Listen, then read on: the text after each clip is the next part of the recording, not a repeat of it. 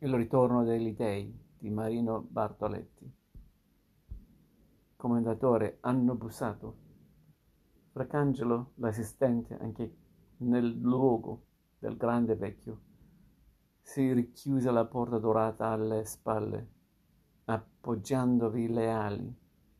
Alla sua gioia per la riuscita di quella cena così piena di sorprese di amicizia, di ricordi, di complicità, di sentimenti, di emozioni, ma anche di umanità e di sorrisi. Si aggiunse il premio non trascurabile dell'espressione compiaciuta e riconoscente del commendatore, che seduto alla sua poltrona preferita, che le lunghe dita sfiorava a uno a uno i doni ricevuti dagli straordinari ospiti che gli avevano fatto compagnia, esibendo una non frequente espressioni ai confini della serenità.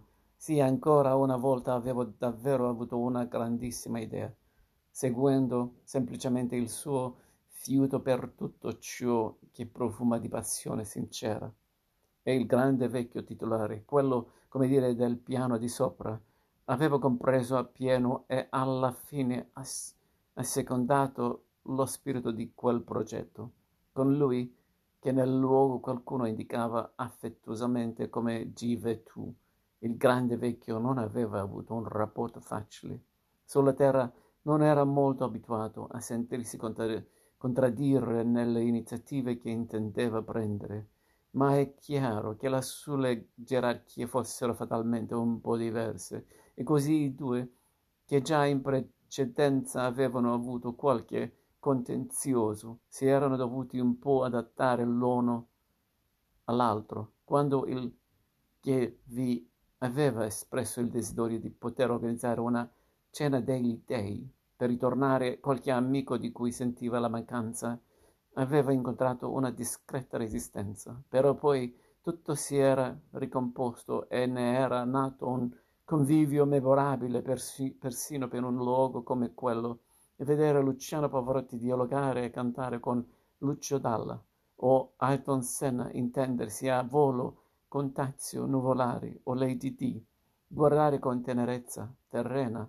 l'asso dell'aviazione Francesco Baracca, da cui la Ferrari aveva ereditato il cavallino rampante, aveva costituito qualcosa di così inedito e perché no, laicamente paradisiaco da convincere tutti che poteva non restare un evento fine a se stesso, e il commendatore ne stava ripercorrendo e centellinando i momenti, ora commuovendosi, commuovendosi, ora lasciandosi persino andare ad allegre risate, ma inaspettamente i suoi pensieri e quelli di Francangelo che dalla cena era stato infaticabile e precisioso assemblatore, vennero interrotti da un paio di ritonchi alla porta. I due si guardarono in faccia con un'espressione interrogativa. Chi poteva essere? Fracangelo si affacciò con curiosità e discrezione.